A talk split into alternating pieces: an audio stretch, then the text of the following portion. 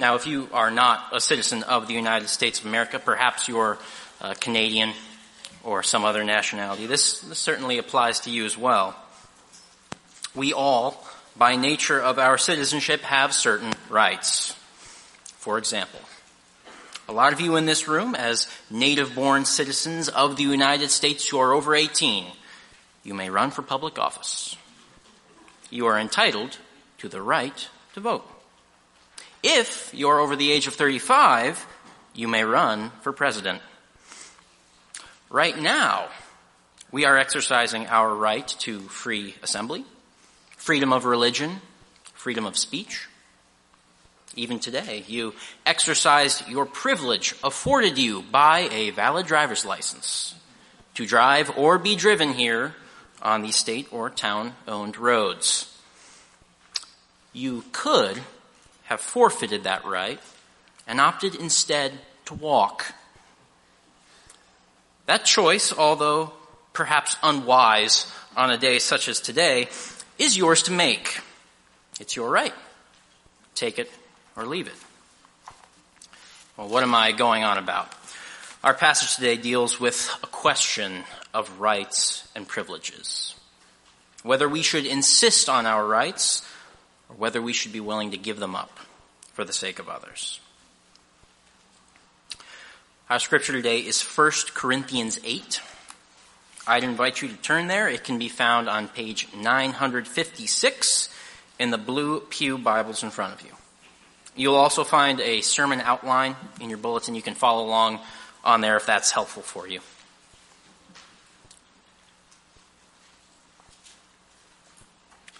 Last week, we heard from Brad, who preached on the second half of 1 Corinthians 7, in which Paul responds to an earlier letter sent by the Corinthians, where they raised a series of questions concerning the Christian life.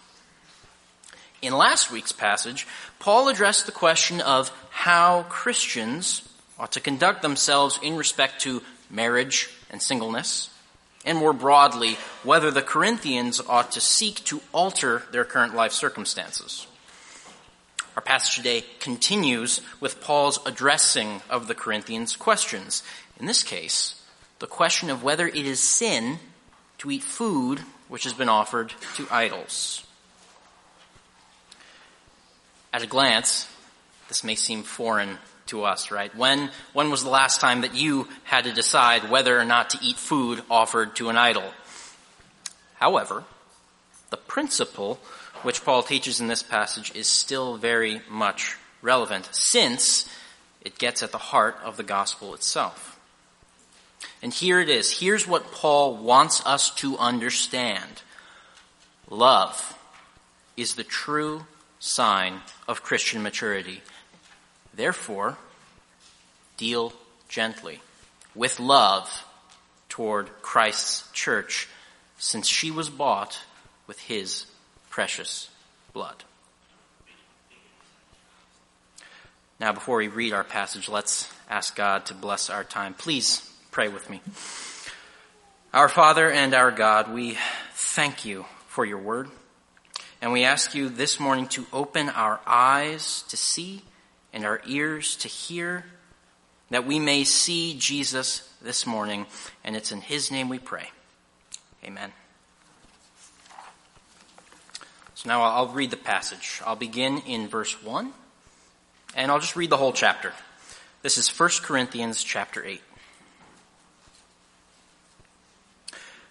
Now concerning food, offered to idols. We know that all of us possess knowledge. This knowledge puffs up, but love builds up. If anyone imagines that he knows something, he does not yet know as he ought to know. But if anyone loves God, he is known by God. Therefore, as to the eating of food offered to idols, we know that an idol has no real existence and that there is no God but one. For although there may be so-called gods in heaven or on earth, as indeed there are many gods and many lords, yet for us there is one God, the Father, from whom are all things and for whom we exist, and one Lord, Jesus Christ, through whom are all things and through whom we exist. However, not all possess this knowledge. But some, through former association with idols, eat food as really offered to an idol, and their conscience, being weak, is defiled. Food will not commend us to God. We are no worse off if we do not eat, and no better off if we do. But take care that this right of yours does not somehow become a stumbling block to the weak. For if anyone sees you who have knowledge eating in an idol's temple, will he not be encouraged, if his conscience is weak, to eat food offered to idols? And so by your knowledge, this weak person is destroyed. The brother for whom Christ died. Thus, sinning against your brothers and wounding their conscience when it is weak, you sin against Christ. Therefore, if food makes my brother stumble, I will never eat meat, lest I make my brother stumble. Paul begins by introducing the question posed by the Corinthians concerning food offered to idols. What exactly are we talking about here? What is Paul referring to? Well, some historical background is, is very helpful. Ancient Corinth was located in Greece, which you could imagine as two blobs of land in the Mediterranean connected by a little tiny strip of land called an isthmus. At this isthmus was the city of Corinth. Its advantageous location made it a center for trade and wealth, and integrated into that system was idolatry of every kind and color. As merchants and sailors from near and far came through Corinth, they brought their idols. And Corinth became known for lavish and debauched practices of idolatry, sort of like an ancient world idolatrous version of Las Vegas. And as part of this idol worship, animals would be sacrificed in temples. Some parts of the animal would be used for worship, while the rest was either eaten at a banquet in the temple or sold in a local meat market. So here, here is the question posed by the Corinthians. Is it lawful for a Christian to participate in these practices, either in eating at the banquet in the temple or by purchasing the meat in the market? And they ask the question from this particular angle. Since we know there is only one true God, and this idol is nothing in comparison, doesn't that make it okay to eat the food which was offered to the idol? Instead of simply answering this question directly, Paul quite skillfully identifies that the Corinthians are beginning from a faulty premise. They are holding up knowledge as the supreme virtue and the primary sign of Christian maturity. Paul is going to begin by rejecting that premise and instead holding up love as the true sign of Christian maturity. Picking up in the middle of verse 1 we know that all of us possess knowledge. This knowledge puffs up, but love builds up. Your Bible probably has some quotation marks in this verse. That's because Paul is here quoting the Corinthians' earlier letter, in which they claim they possess knowledge. What's the consequence of this knowledge? What has it done among the Corinthians? Paul says it puffs up. What does it mean to be puffed up? We have a similar expression today. Has anyone ever said to you, don't get a swelled head? Or maybe you've said of someone else, that guy is getting too big for his britches. Now, what character trait, or perhaps more accurately, what sin are these expressions referring to? Pride. The Corinthians have grown proud of their knowledge. As a result, their perception of themselves is distorted. They are puffed up. Not internally supported by anything substantial, but rather like a balloon inflated with hot air.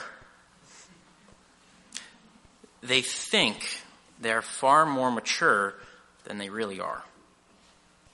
As we saw in chapter 1, the Corinthians have been influenced by their culture, which elevates worldly wisdom above all else. So, how does Paul respond to this? He puts forward a better virtue than knowledge. He holds up to the Corinthians the virtue of love. And how is love better than knowledge? Paul says it doesn't puff up, but rather it builds up. That is to say, it has substance. It persists. Paul gives us more insight in verses 2 and 3. If anyone imagines that he knows something, he does not yet know as he ought to know. But if anyone loves God, he is known by God. Here Paul says, Look, if you think you're quite knowledgeable, you're wrong. Those among the Corinthians who are proud of their so called knowledge will find they never knew as much as they really thought this virtue of knowledge will reveal itself to be hollow if it is alone.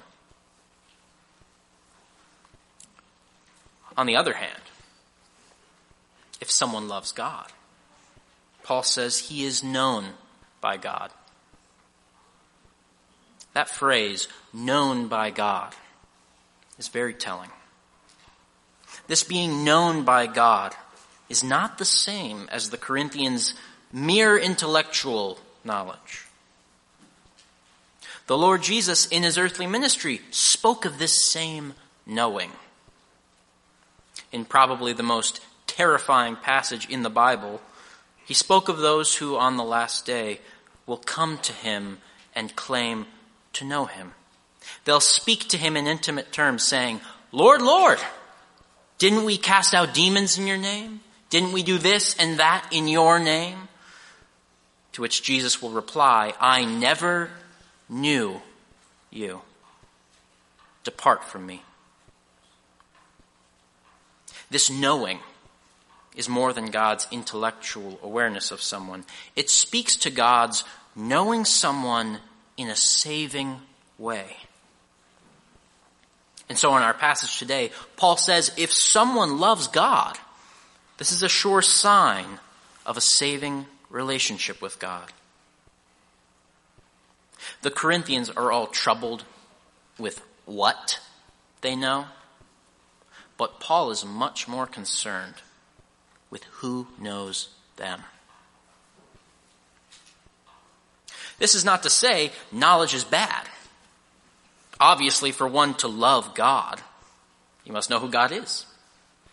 And more than that, as we grow in our knowledge of God, we should likewise be growing in love for Him as we come to understand just how lovely He is. What Paul says, our goal should not be knowledge in itself, but rather love. And specifically, love toward God, which is born out of a saving relationship with Him.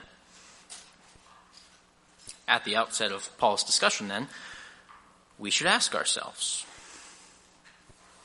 Are we at Redeeming Grace Church elevating love over knowledge?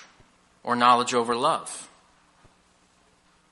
Have we grown proud in our pursuit of knowledge? Have we become cold and austere, prizing good theology and the high ground of being right above the self denying love exhibited by the Lord Jesus? Could that ever happen in the future? Might we guard against that? So, now that we've established the principle of love over knowledge, let's continue on in the passage. Picking up in verse 4. Therefore, as to the eating of food offered to idols, we know that an idol has no real existence and that there is no God but one. For although there may be so-called gods in heaven or on earth, as indeed there are many gods and many lords, yet for us there is one God, the Father, from whom are all things and for whom we exist, and one Lord, Jesus Christ, through whom are all things and through whom we exist.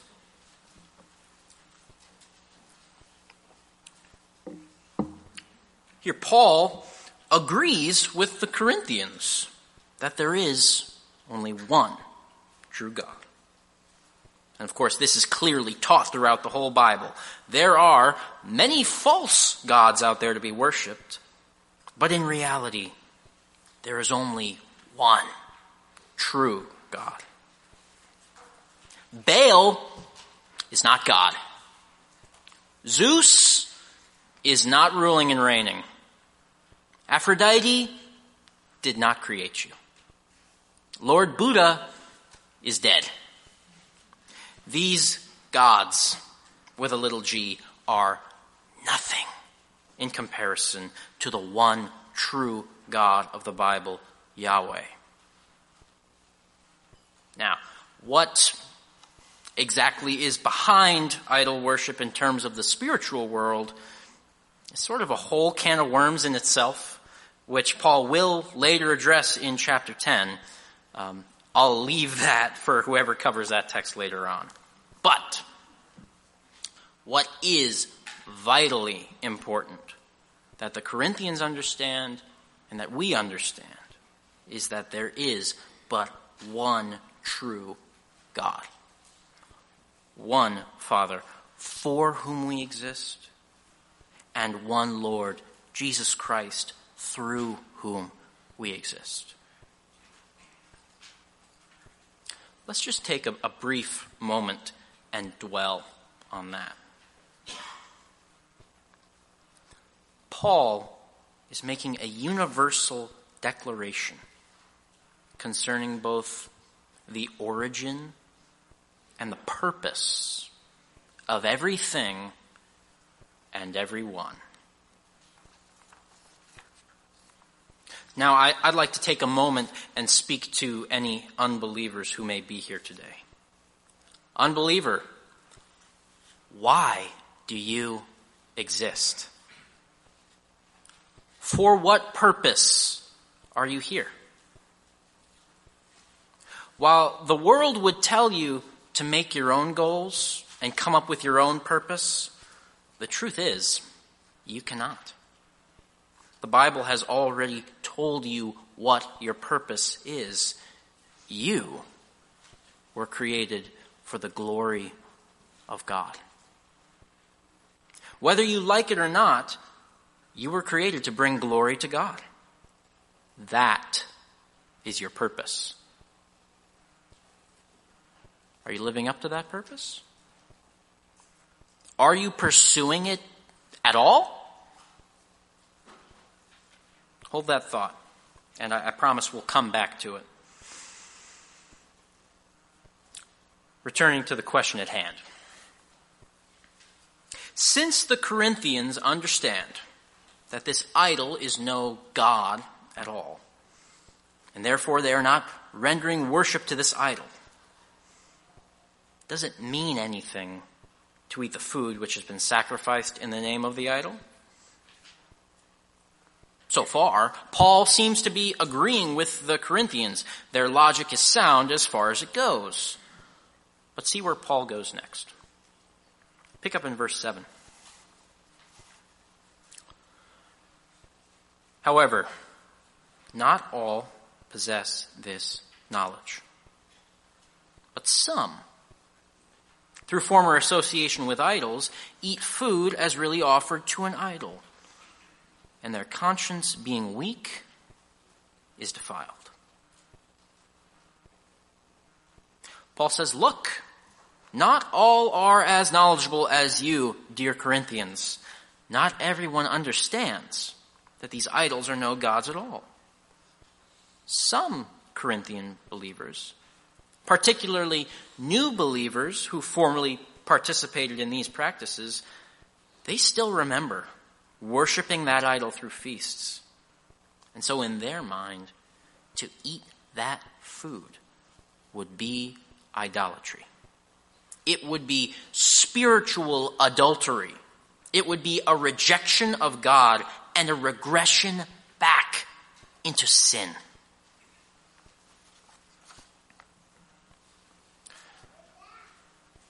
Now, you might be sitting there a little confused how is something sin for one believer but not sin for another? We have two groups being described within the Corinthian church those with strong consciences and those with weak consciences. The strong understand that in their eating, they are not rendering worship, and so they are not sinning in doing so. But the weak among the Corinthians, those who formerly participated in idol worship, they cannot separate the act of eating from the act of worshiping. They have an issue of conscience with eating, eating the meat. For them, it is sin, not because the eating of the meat is in itself sinful, but because in doing so, they would go against their conscience. Paul speaks to this very clearly in Romans 14, where he teaches that whatever does not proceed from faith is sin. In other words, if you think or feel that something is sin, even when it is not, but you do it, for you it is sin, because you violated your conscience. Picking back up in verse 8. Food will not commend us to God. We are no worse off if we do not eat, and no better off if we do. But take care that this right of yours does not somehow become a stumbling block to the weak. For if anyone sees you who have knowledge eating in an idol's temple, will he not be encouraged if his conscience is weak to eat food offered to idols? And so, by your knowledge, this weak person is destroyed, the brother for whom Christ died. Thus, sinning against your brothers and wounding their conscience when it is weak, you sin against Christ. Therefore, if food makes my brother stumble, I will never eat meat, lest I make my brother stumble.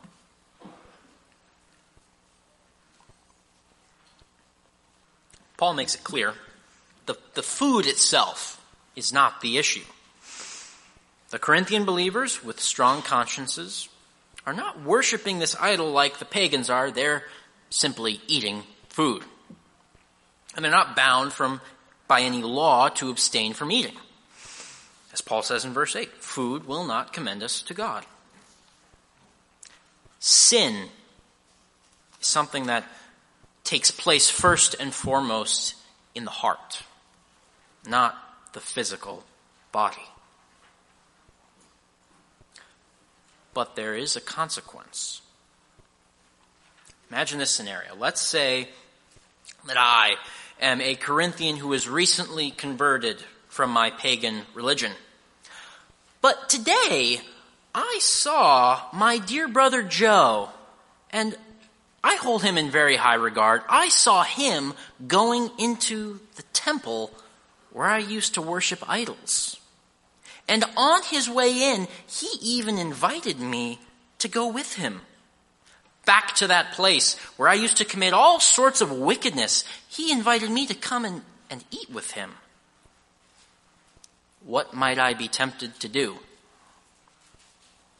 Verse 10 Will he not be encouraged if his conscience is weak to eat food offered to idols? Paul says the weak brother will be encouraged to violate his conscience.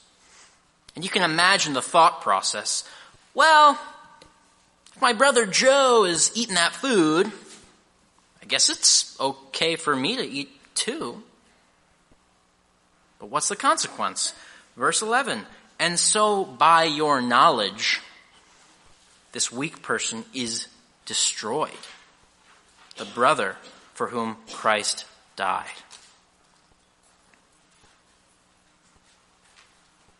That is strong language. The Corinthians are so proud of their so-called knowledge that they have neglected to love their brother, who as a consequence is destroyed. Paul is speaking of the danger of apostasy, of falling away from Christ. Now don't misunderstand. Paul is not saying that a genuinely converted, a genuinely born again Christian who is indwelled by the Holy Spirit could ever be eternally lost. That's not what he's saying. Allow me to clarify Paul's meaning. Paul is using what we call phenomenological language. What the heck is that? I'm glad you asked. Phenomenological language is a literary device which, in Scripture, is where something is described as it appears, but not as it really is. We use this sort of language all the time. For example, I might say, this morning, the sun rose. Now, did the sun really rise this morning? No. The sun was perfectly still. It was, in fact, the earth's rotation that caused the apparent rising of the sun. But we say, and all accept as a truthful statement that this morning the sun rose because that's how it appears to us. In this case, Paul is using phenomenological language to describe the apostasy, the falling away of an apparent believer. Now, Jesus himself taught that in his church, not all those who claim to belong to Christ are really his. But until we know for certain, in eternity, all of God's redeemed saints, we must treat each and every professing believer as one genuinely forgiven by God and redeemed by Christ's blood. In this way, Paul speaks of one who, by all accounts, appears to be a brother falling away. What he is saying is that a professing believer who is new in his faith could, as a result of a more mature, if I can use that word, a more mature brother's inconsiderate actions, be led down a path of former sin. By violating his conscience and sinning, he hardens his heart against God. If this professing believer, in fact, has not been genuinely converted, it is very possible for this to become a downward spiral, which could lead them to apostasy and eternal destruction. God forbid such a thing ever take place. However, even if the believer does not fall away, this is not to say he is not harmed by the selfishness of his brother. What destruction short of apostasy is a consequence of the Corinthians' inconsiderate behavior, leading their brothers to violate their conscience? How about backsliding, regression into former sin? We might be tempted to say, well, compared to eternal destruction, That doesn't seem so bad. But hang on just a minute. Paul reminds us also that this brother was bought with Christ's precious blood. Christ loves this dear one. Would the Corinthians dare show such disregard for the one upon whom Christ has set his love? But it's, it's worse than that. Paul continues in verse 12, thus sinning against your brothers and wounding their conscience when it is weak, you sin against Christ. Paul says this offense is not just against the brother. It is a sin against Christ himself. Let me remind you, friends, this letter is not just for the Corinthians, but for us as well, for the saints at Redeeming Grace Church. Remember that all we who trust in Christ are united to him in faith. And therefore, when you sin against your brother or you sin against your sister, you sin against Christ. And when you lead your brother to sin, Christ's afflictions are increased. Jesus Christ paid for that sin, that sin which you provoke in your brother. That is a grievous thing. Far be it from us to do such a thing. So, what should the Corinthians do instead? What should we do instead? Paul sets an example. Let's finish the, finish the passage with verse 13. Therefore, if food makes my brother stumble, I will never eat meat, lest I make my brother stumble. It's very simple. Paul sets forth an easy formula for us. If X makes my brother stumble, I will never do X, lest I make my brother stumble. That's it. If something could be a question of conscience for your brother who is new in the faith, don't lead him to sin. If, for example, your brother new in the faith has a conviction that the consumption of alcohol is sin, but you are convinced it is not, don't encourage him to drink alcohol. Don't even drink in his presence. In so doing, you may be tempting your brother to violate his conscience. If he violates his conscience, for one, you've sinned against Christ by leading him to sin. But you've also caused him to harden his heart against sin, which could lead to him falling back into sin and even falling away completely. Instead, love your brother. Forgo your right and do not tempt him to sin. If, say, you have a brother who you know in the past has been a slave to sexual sin, do not invite him to see that R rated movie. To do so would be to your brother's detriment. You may be tempting him to violate his conscience. You may be tempting him to sin. You may be hardening his heart such that he falls back into sin and eventually falls away altogether. Do not sin against Christ by tempting his people to violate their consciences. Instead, exercise love toward the body of Christ and deal gently with those who have been redeemed by his precious blood. Be ready to give up your rights and privileges for the sake of the weak. Act in love toward them because Christ has loved you first. Now, a word of qualification. Is Paul advocating for a church which is dominated by the weak and immature? No. As with all things, there must be balance. While care should be taken not to provoke weaker brothers to sin, at the same time, it is the responsibility of the church to build up these brothers in faith and understanding so that they may understand that their brothers with strong consciences are not sinning. So, if you consider yourself to have a weaker conscience, and you have some prohibitions that your brothers and sisters don't share, don't judge them for doing the things that you cannot. If your conscience is weak, do not be overly concerned about trying to change it. Your greater priority should be to keep from sinning against God by violating your conscience. Paul is advocating a culture within the church of grace and courtesy toward all. The strong should not provoke the weak to sin, and the weak should not judge the strong for not sharing their convictions.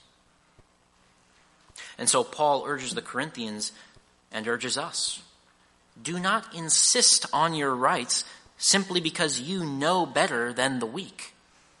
Put aside your rights for the sake of the brothers. Our chief example in this is Christ himself. Hear Paul's words in Philippians 2.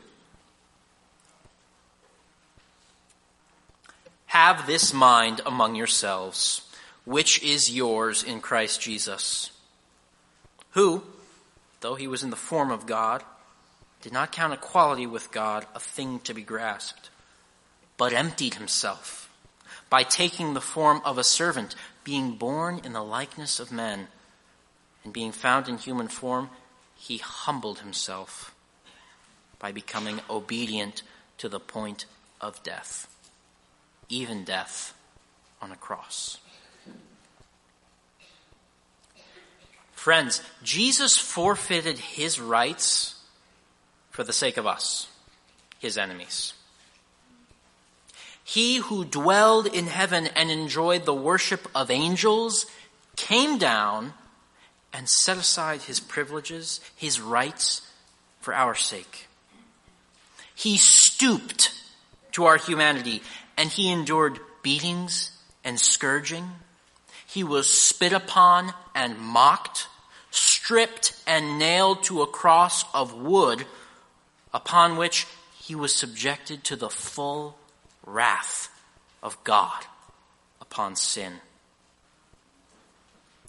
And finally, having endured more than we could possibly imagine, he died. Why? Why did he go through it all? Why did he give up his rights only to receive suffering in return? Because he loved you. Because he loves his people. He set aside the joys of heaven for the torment of the cross because he loves his sheep. And he died to pay the penalty for their sins. Tell me, is it really too much of him to ask us to forego our meager rights and freedoms for the sake of our brothers? Jesus Christ gave up so much more than we ever could. Is it too much of him to ask? It's not. It's really not. It's really not too much for him to ask. It's rather a small ask, all things considered.